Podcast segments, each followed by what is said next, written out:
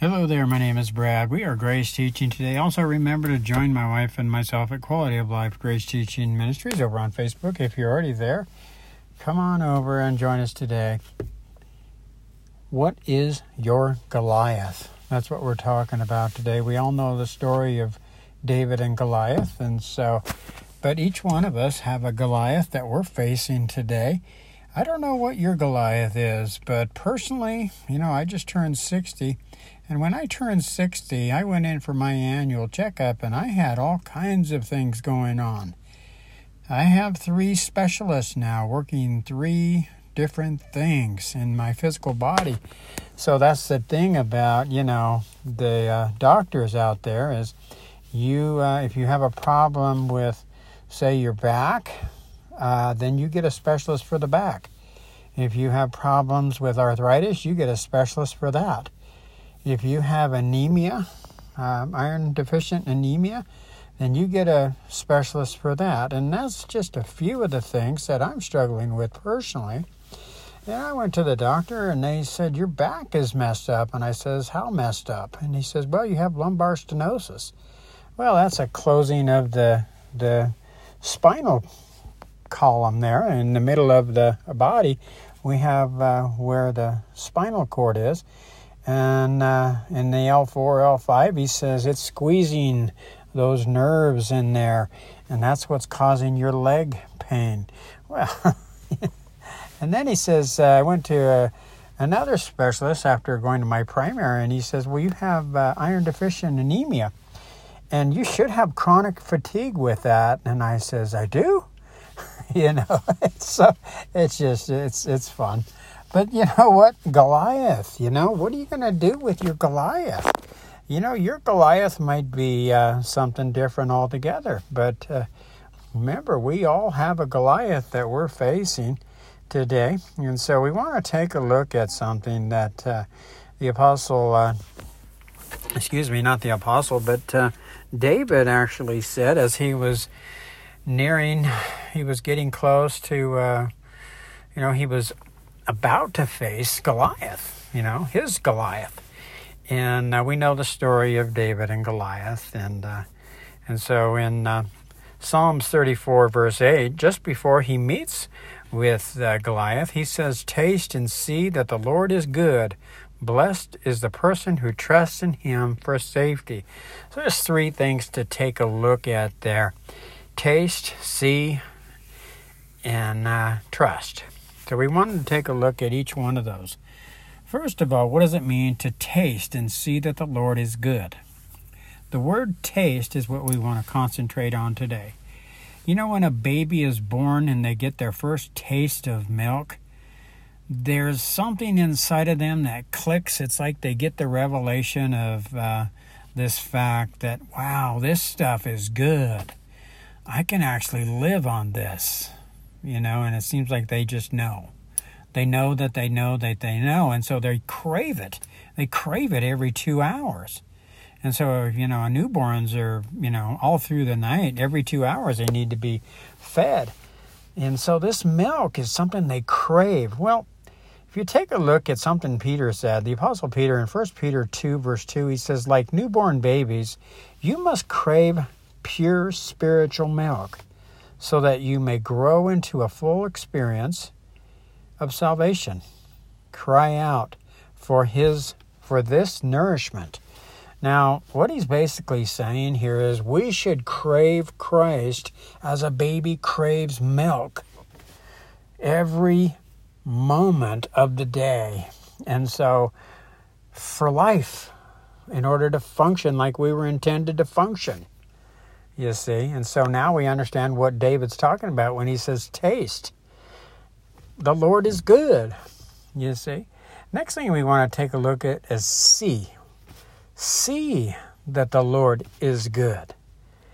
The writer of Hebrews tells us in Hebrews 12, verse 2 looking unto Jesus, the author and finisher of our faith, who for the joy that was set before him endured the cross, despising the shame, and has sat down at the right hand of God. Folks, there are not a lot of teachings out there about us being in Christ. Now, if you're born again at conversion, the scripture is telling us we were placed in Christ. 1 Corinthians 1:30. And now Christ is our wisdom itself. And so I have Patty and I we have physical pictures of Jesus, you know, that we set out and uh, you know as decoration. You know, you you might have one on your wall, but uh, when when we're talking about when you when you look at the word see, see Jesus, it's not physical. This is spiritual. Okay? And so the writer of Hebrews is going to tell us something here. He says, "Look unto Jesus, the author and finisher of our faith, who for the joy was set before him endured the cross, despising the shame, and has sat down at the right hand of God." I wanted to repeat that because Hebrews 12:2 is basically he's telling us here to fix our eyes on Jesus, our spiritual eyes. Working with dementia residents, one thing I've noticed is they do a recluse. They start to turn inward and they leave the external. And you, if you've been around a, last stage dementia resident, you'll you know what I'm talking about. They are not there. They have gone inside. They've reclused, they've turned their eyes inward spiritually, and there the kingdom of God is. You know, Jesus was approached by an unbeliever, and the unbeliever says, Where is the kingdom of God? And uh, Jesus pointed over to the synagogue. He says, Well, it's not there. And then he pointed to the maybe another another direction. He says it's not going to be over there, but the kingdom of God is within you. That's right. The kingdom of God is within every single human being and all of creation. He's in the center of it all. He's holding it all together. That's where we turn our eyes. We turn our spiritual eyes inward and see Him there. Enjoy His presence. See that the Lord is good by grace through faith. Now we want to trust. What does that mean to trust the Lord is good? Okay. First of all, trust is where you put your confidence in something or someone. Okay?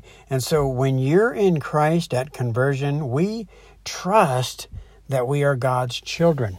The scripture is going to tell us to all who received him, to them who believed in his name, Jesus Christ, God gave us a right to be called children of God. That's John 1 12.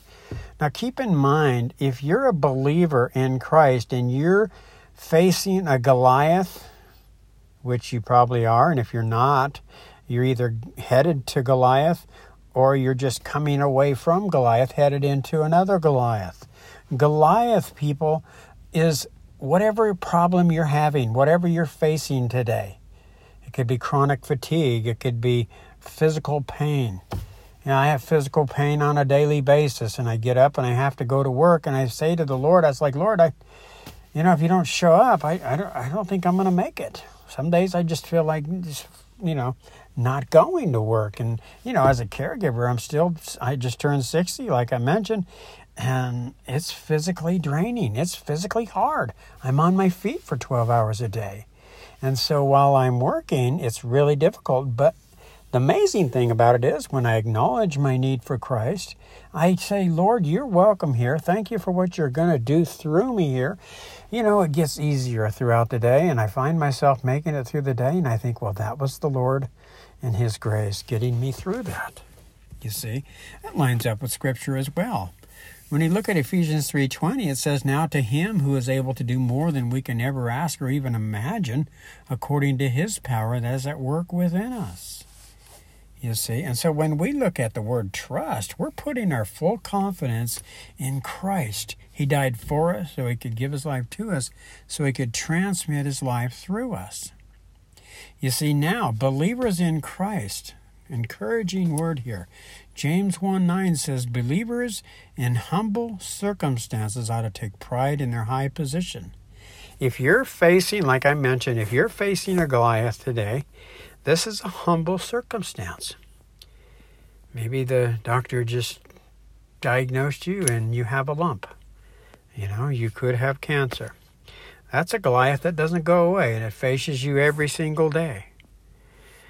If you're in a humble circumstance today, take pride in your high position.